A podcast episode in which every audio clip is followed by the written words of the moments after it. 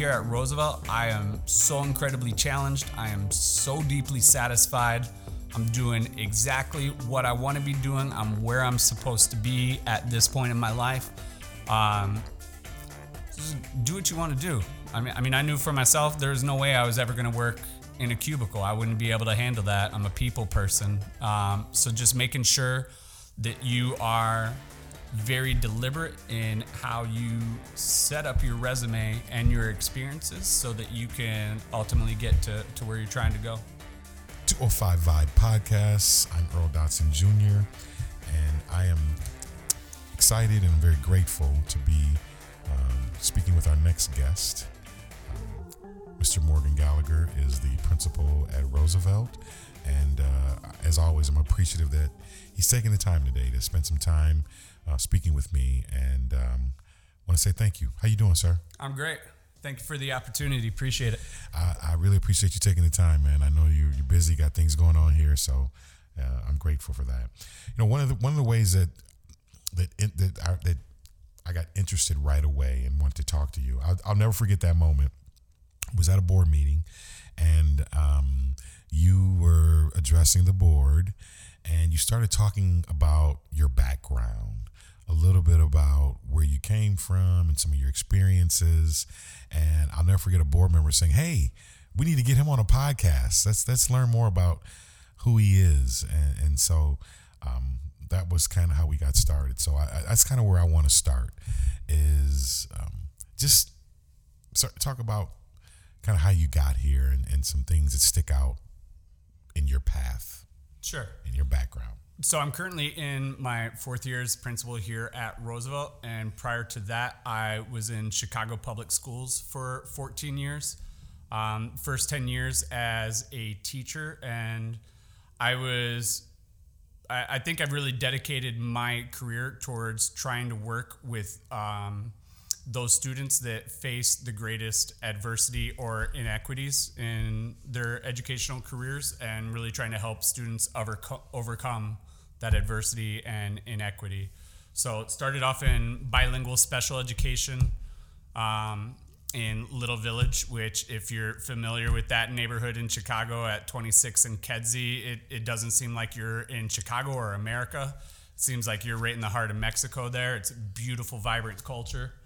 Um, after six years there, I, I wanted a different challenge and um, moved on to a high school setting in West Chicago in the North Lawndale neighborhood. And uh, at the same time, I was working towards my law degree part time evening and was able to transition away from teaching bilingual special education towards teaching law as a history elective and just loved that opportunity. And from there, um, decided I didn't want to be a lawyer and decided instead I would go into admin in education. So the the neighborhood and the, the, the area you were in, you're talking about Little Village. Did you do you speak other languages? Other languages? Sí, hablo español, pero he perdido casi todo porque nunca tengo oportunidades para practicarlo. Uh, gracias, señor. Um, uh, so that how did how did being so being bilingual? Um, that was that something you d- decided to do? Uh, how did that come about to to want to learn to speak another language? Uh, I when I was in college, I studied abroad in Spain, in Madrid, and so getting a major in Spanish just kind of fell into my lap from that opportunity. Speaking another language is definitely not something that comes naturally to me. Um, so I, I would say I probably more so learned my Spanish not from my courses that I took when I was in Spain, but from my social life. How long did you spend in Spain? Just a year. A year. What what what's that like? What was that experience like? What is there? What what, what was unique about Spain? Uh, what was something that you just uh, that stands out that you remember?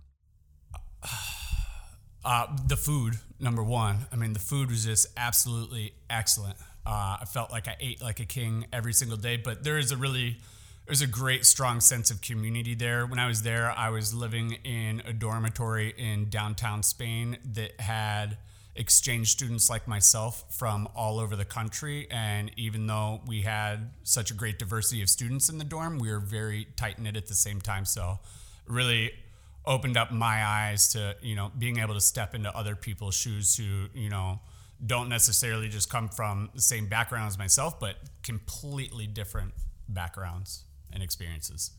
How do you think your time that you spent in Chicago working in the in the Chicago public school system, um, how, how do you think that prepared you for the work that you're doing now? Really, I would say the population of students that we serve is no different than the population that I was serving when I was in Chicago public schools. Um, and I, I would not want to, um, by any means, knock my former district, but um, when I do hear rumblings or maybe some people within Rockford Public Schools to say, like, well, I don't know, you know, maybe they're a little bit disgruntled about this or that, or they feel like maybe there's, you know, this bureaucracy of working in a larger district. Um, I'm always real quick to let them know that the pastures are much greener here than my previous experience. I, I, I love the opportunities that are provided to me as a principal here in Rockford Public Schools. So let's talk about that. You know, um, Roosevelt. Um, I, I, am not ashamed to say that uh, I am a Roosevelt graduate myself. And um, I remember uh, my good friend Angela Height Carter, who also used to be a principal here. She used to talk about the students here. Um, it's a unique path. Um, what, what talk about that experience? What's unique about Roosevelt and the students here? Well, I would say one, I, I, really appreciate this opportunity to be on the vibe to first off dispel that notion. You know, there's this um, there's this knee jerk reaction often in the community that because we are Roosevelt and we are you know quote unquote the alternative school that we are a, credit mill or a watered down education for bad students and that is absolutely not the case and i could provide you with a dozen different metrics that prove otherwise. Uh, i think what makes Roosevelt unique is that we are a very adaptive program where we really tailor the education to each individual's needs because and we're able to do that because we are a competency based program. So it really is a self-paced program in terms of students earning their credits you know that that's um it's interesting you know that the you know talking about dispelling the myths and rumors about Roosevelt um, one of the things I know about our graduation rate in the Rockford Public Schools is that our five year graduation rate uh, is better than the four year graduation rate. That's just kind of way our system is built. Um, is there when students need a little extra time, right? Um, how is that? Does that delay anything? Does that change uh, their courses? I mean, what, what, do you find when you when students leave here and come back? Um, how, how does that you know measure out? Kind of the, the, the typical four year path versus those who may need a little bit longer time? I think the students who require that additional time or that extra year, um, I don't think it's a detriment to them at all. If anything, I think it's a benefit because it allows them to better know themselves and map out their trajectory of where they want to go. Again, these are students that um, have many at-risk factors or you know different traumas that have impacted their ability to be successful in school. And by coming to our program and really having a tailored education um, with individuals, staff members that genuinely care about our students, it really allows them to to have a concrete plan moving forward from when they leave there. And I don't think that's always the case. If you let me digress for a minute, please. Um, you know, with with our students that come here, so many of them have not had success in their educational career, and then they get here and they start to experience that success, and it just snowballs for so many of our students that they, you know, they really experience success for the first time. But problem with that is that they have their blinders on. All the many of our students when they're coming to us in years past they're just solely focused on walking across that stage and getting the diploma, not thinking about what that next step is. There's been so many impediments to just getting that diploma. That's all they're focused on. And so, what we've tasked ourselves with here at Roosevelt is making sure that, you know, we that students leave Roosevelt not just with that diploma, but with a solid post-secondary plan. Because at the end of the day, you know, our graduation rate is blown up it's grown by over 40% in the last four years.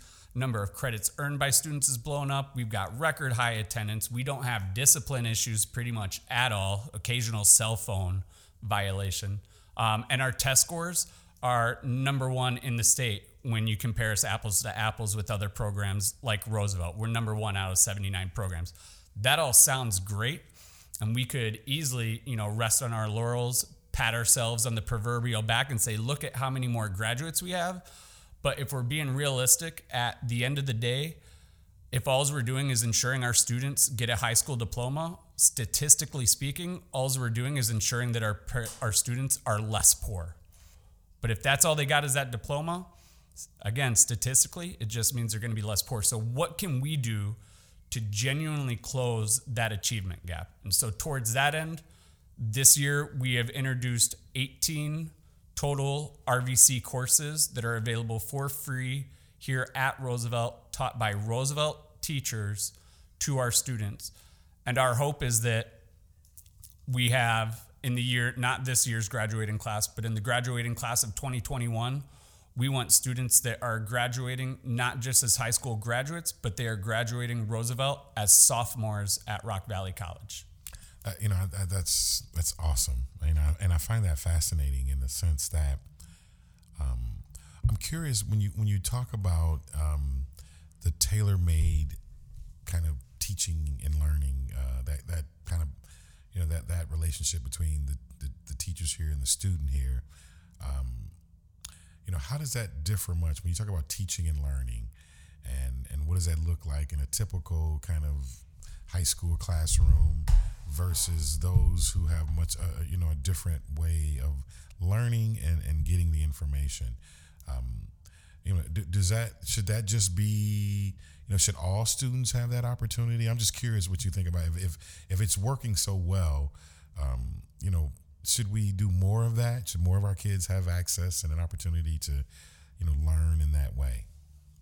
Honestly, I believe that because we have we're a smaller high school than the traditional high school, that we really hit that sweet spot in terms of being able to have those relationships with the students and being able to tailor. I think when you try and scale up to a larger high school, I'm not sure if it's if it's actually feasible. Um, but, you know, I think one benefit that we really have besides besides the education students are receiving in the classroom, that that traditional, you know, content and skills, say in English like 10-1 or 10-2 that they're getting, one thing that we really emphasize at Roosevelt is project-based learning and really giving the students the opportunity to own their education. So allowing the students, you know, what is a problem that you have identified in your community or your own life. Um, how does that relate to the content or the skills that you're le- learning in any given class? How can you apply that content and skills to the problem that you've identified um, and come up with a solution that you could then present?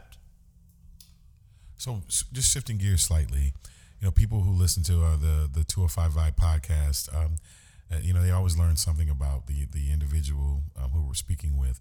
Um, what's something that you could you could share? You know, you've you've had a uh, lots of you know very unique experiences, and and um, you've traveled and you've, you've been in different places. What's one of those life lessons that you've learned that uh, you could pass on as, as just some good solid advice for people who are either you know pursuing a career in education or just um, just something advice people could every day could use? Dang, Earl, that's tough. Uh, I don't know if I'm qualified to provide that that I, I level of advice. Um, but no, I, I, would just say, you know, like like I had mentioned earlier, I was on a path where I was going to become a, a lawyer. And for the longest in my life, I thought that was the final destination for me. And I guess as I went through the law program, got my law degree, I realized that, you know, I thought I was going to be a public defender or state's attorney's office. And I didn't like the adversarial nature of our legal system, how it's a zero sum game. And I just pictured myself sitting on the opposite side of one of my students someday when I was in court. And that just didn't sit well with me. I wanted to be in a situation that was more where I could create win win situations. Um, and I think that's possible being uh, a high school principal. So I, I would just say, you know, just getting cheesy, you know, follow your heart. I being the principal here at Roosevelt, I am so incredibly challenged. I am so deeply satisfied. I'm doing exactly what I want to be doing. I'm where I'm supposed to be at this point in my life. Um, just do what you want to do. I mean, I mean, I knew for myself there was no way I was ever going to work in a cubicle. I wouldn't be able to handle that. I'm a people person. Um, so just making sure that you are very deliberate in how you set up your resume and your experiences so that you can ultimately get to, to where you're trying to go. So you, you said something that I, I, I find I love that that hey look I, I I'm where I'm supposed to be. I know this is what I'm supposed to be doing. Um, you, you know you have you have options um, and you talked about your legal background but you've chosen to stay and set up shop right here. And um, you know so I guess I'm just curious like what how do you know that like like how do you know that this is what where what you should be doing and where you should be? Because it, it feels good. It feels good. I'm not you know, being don't get me wrong, being a high school principal is definitely a stressful job, and there are some nights where I lose sleep. But generally, like I wake up and I'm pumped. Like I, I you know, I, I try and force myself to listen to NPR on the way to work just so that I stay informed. But more often than not, I'm I'm rocking out on the way to work because I'm pumped up, ready to get going. That's awesome. That's awesome. And and so that's a that's a great segue. Um, again, you know, when you talk about, I don't think people realize sometimes. Just you know, people just think, oh, you know, a principal, but you know, the life of a principal, particularly you know, I, I, the principals that the ones that I know and have come in contact with, truly, genuinely care about their students and their work. What what is a t- what does a typical day look like for for you for you? What does that look like? I, I'm very blessed now that I'm in my fourth year. I feel that um, we are very well situated as a program in terms of what we're doing to serve our students. So uh, I feel that I've, a lot of the heavy lifting that I've had to do for us to to get to our vision for how we're going to serve our students, a lot of that is already done, and that that really allows me to to develop relationships with the students and the staff. So, uh, like today as an example we we have what we call winter workshops. Because we're a competency based program we're not on the same final schedules as the other schools. And instead students are engaged in work based learning experiences uh, in their respective pathways. And that means today i get to dress down and play with the compound miter saw to work with some of our manufacturing students to build furniture that's going to go in the atrium outside of our library so being able to have those opportunities to to get into the thick of it, to get in the weeds with the the students and the teachers. It's awesome. Is that, is that the part you love the most? Uh, the the the relational aspect of the work and doing you know, all the different you you know the, the, different types of things that you all do. One hundred percent. That that's that's what you love most about the job. You know, let me ask you about you you when we we spoke earlier about. Um, students and all students, you know, I, I, can imagine most students, you know, uh, lots of students have, have you know issues that they deal with in their family lives and at home. Um, you know, what, how critical is that role? I mean, I, I think when we talk about education, um, you know, we don't often talk about families. Um, how, how critical is kind of the family life, family structure, uh, in, in educating kids, and um, how big of a barrier is that, right? Because we hear that a lot now in education about the social emotional needs of, of students, uh, kids who are trauma informed. How does an educator uh, acknowledge that, but at this, but but again, again at the same time, say, hey, there, you still have a future, and you still need to learn and, and know what you need to know. Right. So, you know, when I mentioned earlier, there's kind of that knee jerk reaction that some in the community may still have that, you know, Roosevelt students are maybe the bad kids, which is absolutely not the case. Um, I think a lot of people think that the reason that students are here is because of internal factors owned by the students where it's the students fault in in a sense as to why they got here and they don't recognize just the sheer amount of external barriers that our students face um, that result in them needing this kind of differentiation in their education And I, I say that because you look at our, our five essentials results, and out of the 100 plus indicators on there, the one where we score the lowest as students report is parent support at home. I, I think the the lack of parent support for some of our students, not all of them by any means. We have some fantastic parents that are very involved here, but for a great number of our students, they're, they're kind of on their own in terms of attaining their high school diploma. And that being the case, you know, we we try and instill a sense of family here at Roosevelt. And I, w- I would say the greatest culture shock for myself when I first came into Roosevelt is that every staff member, every teacher, everybody in this building is on a first name basis with the students. So even with myself, I am not Mr. Gallagher or Principal Gallagher. I am simply Morgan with the students. And I think that really represents our ethos that, you know, treat our students like adults and they will respond in kind. And I, I think that relationship where we respect our students as adults really helps them to, again, see past the diploma, understand themselves as adults and where they're going from here. Um, thank you for that. Um, so one of the things that I know uh, when we talk about again that I know that is that I, I really think is fascinating and, and, and about Roosevelt um, having gone here is this idea. You mentioned it earlier. This idea of kind of this personalized learning, if you will, kind of kind of meeting students where they are and kind of having these own individual plans. And I know there are other schools who try some versions of that. You know, as you look at the public educational system, and some would argue that it's still somewhat antiquated, if you will. If you if you could dream big, if there was one thing that you could change um, about the way we teach students or the way students learn, if you had your magic wand, if there was one thing you could say, you know what, let's let we need to do this differently to get better results. What what would that be? I've had many colleagues who have become familiar with Roosevelt's program compare us to a Montessori school. And, I really think that approach to education is is really the one that most benefits students. I mean, you look at our yeah, you say how our educational system is archaic. You know, for a hundred plus years now, we just rubber stamp our students based off of their this arbitrary chronological age that they have and that's how we lump all of our students together assuming that that's the best measure for for categorizing and putting our students together. That doesn't make any sense. I think what we need to do is make sure that we provide an environment and the resources for our students to create their own educational experiences to be able to explore their own interest I, I, and I, I just don't want to just just to I just don't want to lose this because I think, you know, also having um, you know graduated from Rock Valley and and, and done that, um, I think that's awesome, Morgan. That you are that that's something that was not here that you really have put an emphasis on. Is this okay? Great, you graduated. Now what? Um, why why is that so critical?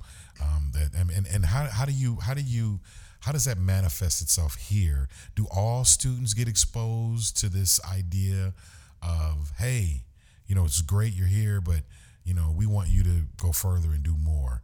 Um, obviously, you have to get everyone to buy into that, but what does that look like? Right. So I'm going to give you an example. If um, Steve Dubner is an economist out of the University of Chicago, many people are probably familiar with his work, Freakonomics. His most recent book that he wrote is Think Like a Freak. And in that, he gives the anecdote of Takeru Kobayashi.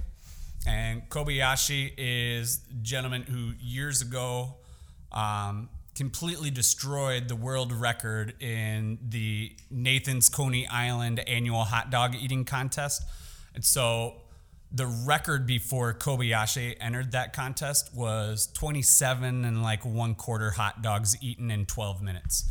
Kobayashi in his first year doubled that record and ate over 50 hot dogs. And so when these economists interviewed him and they asked, How in the world did you double that record? And he said, Well, I ignored that record because I didn't think it was a legitimate record. And when they dug a little bit deeper, you know, he explained that the approach that anybody in the past had been using they were incorrectly identifying what the problem was. And so to them, the idea was, how can I eat the most hot dogs in 12 minutes? Kobayashi tweaked that question a little bit and he said, how can I eat one hot dog faster? And so by tweaking the problem a little bit, you know, he realized separate the hot dog from the bun. I'll smush the bun up, stick it in the water. It'll go down faster that way. Um, and so ultimately, what the economists derived from that conversation with him is that the way that you define your problem necessarily limits your possible successes, right? And so when you apply that to education, you you know, we're so concerned about our graduation rate, right? It is the number one metric that we look at, and that's not just Rockford Public Schools. You look at the Illinois State Board of Education and the report cards that come out for the high schools every year.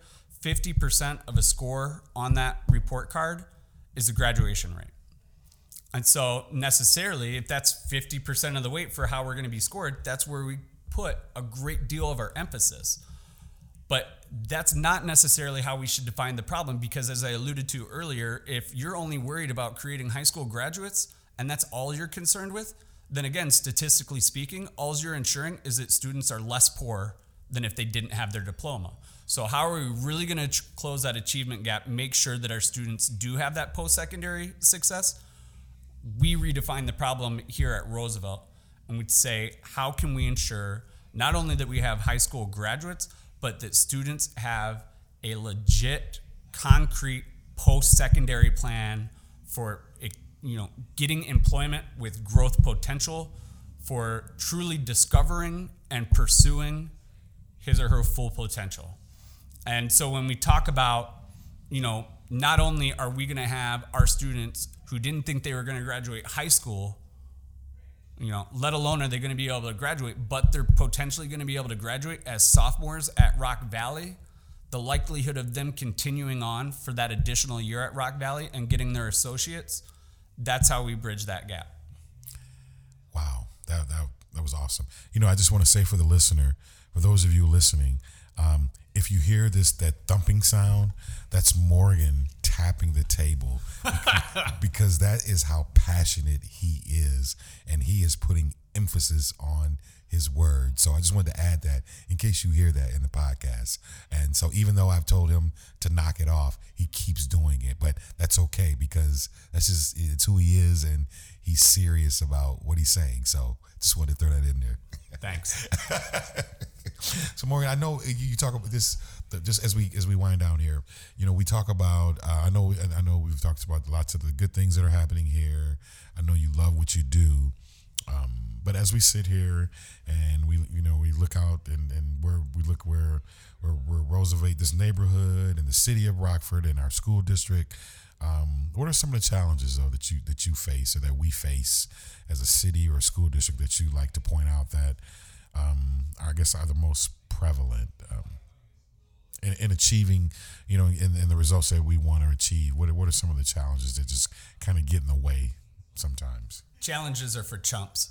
um, I really, I, I, I don't, I just don't feel that's how I approach the work here. Okay. I mean, you know, I'd already mentioned how I'm so happy to be here at Roosevelt, but again with Rockford Public Schools because when I was in Chicago Public Schools, there's 110 plus high schools in Chicago. Not a single one of them was anywhere near as innovative or tailored to students' needs as Roosevelt. Like I, I just I've never known a school like Roosevelt to exist elsewhere. So that was really what drew me to here. Um, we have we have a great deal of community support here at Roosevelt. We have multiple partners who are coming in and connecting our students with awesome work based learning experiences, making their education relevant to what they want to do with their lives when they leave here. Um, and yes, our, our students, you know, they face many barriers. Uh, but again, the the resiliency exhibited by our students is astounding. It's it's greater than I could ever imagine myself actually having if I had to face the same barriers as some of our students.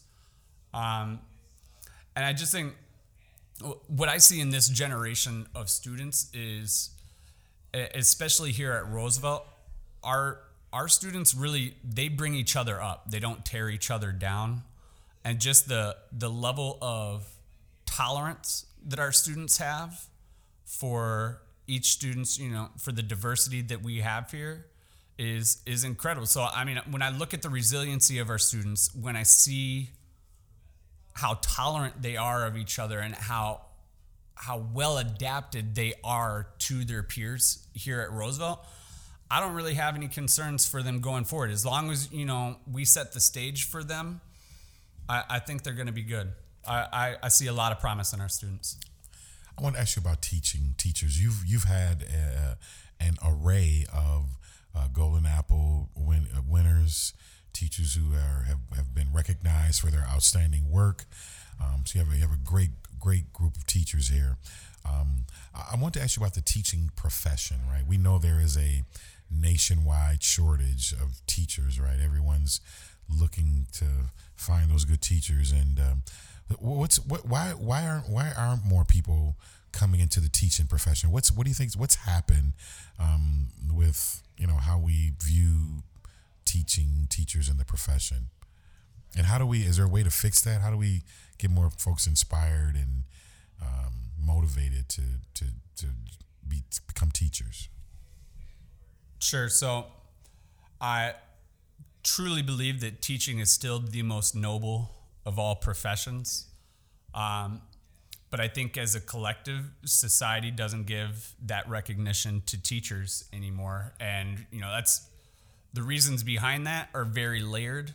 I, I think to my own experience and my goofy Uncle Jerry, who never had kids, but he's a taxpayer and he got an education, so he knows everything about education, right? Um, uh, I think I've met him. Yes. yeah. Right.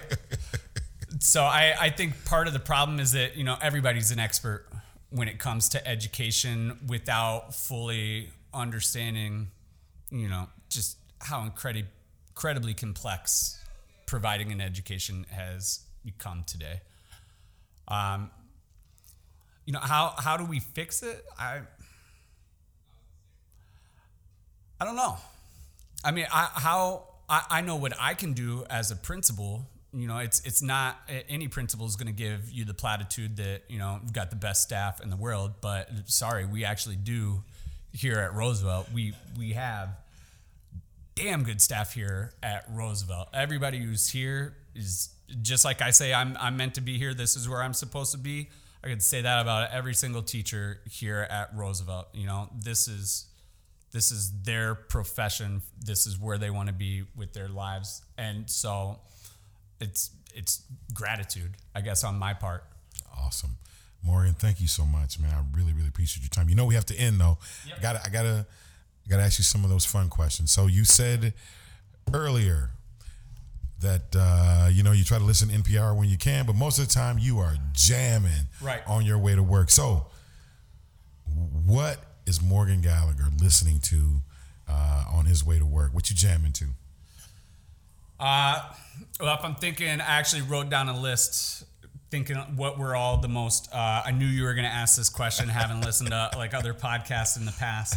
So i'm thinking of any of the most recent live shows or concerts that i've been to. So a bunch of band i saw you know when willie nelson was at coronado when wilco was at coronado definitely went to those shows. Um, Mm, last summer or maybe the summer before going to music festivals or concerts in Chicago.